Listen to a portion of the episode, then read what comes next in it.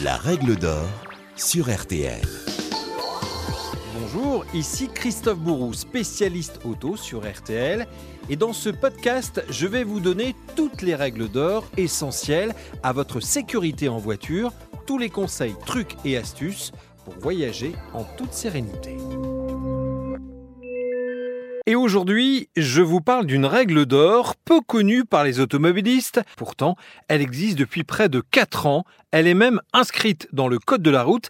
C'est ce qu'on appelle le corridor de sécurité. Alors le principe est simple. Sur autoroute ou sur voie rapide, vous devez impérativement respecter une distance de sécurité avec les véhicules d'intervention ou alors un autre automobiliste qui a activé ses feux de détresse. Cas typique, sur la bande d'arrêt d'urgence, il y a un fourgon qui est arrêté, signalé avec de grands panneaux lumineux, en réalité du personnel autoroutier, qui vient en aide à un automobiliste qui est tombé en panne. Et bien dans ce cas, Premier réflexe, je ralentis, je mets mon clignotant et je m'écarte le plus possible de la zone d'intervention. L'idée est de changer de voie, histoire d'en laisser une de libre entre vous et les intervenants. Alors cette règle n'est pas le fruit du hasard, elle tient compte d'une réalité. Chaque semaine en France, un fourgon d'intervention est percuté sur autoroute. On estime ainsi que sur la bande d'arrêt d'urgence, la durée de vie d'un piéton n'excède pas les 20 minutes. Pas de panique pour pour vous guider, des panneaux commencent à être installés, espacés tous les 300 mètres.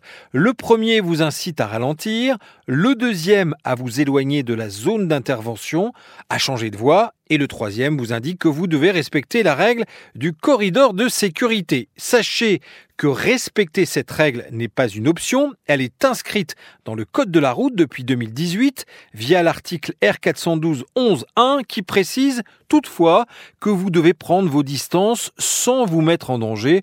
Autrement dit, si le changement de voie n'est pas possible, on doit tout de même s'éloigner le plus possible du véhicule en intervention afin d'éviter le risque de collision. Attention, car en cas de non-respect de ce corridor de sécurité, vous risquez une amende de 135 euros, voire d'une perte de points selon l'infraction. Retrouvez toutes nos règles d'or sur rtl.fr, l'application RTL et toutes vos plateformes favorites.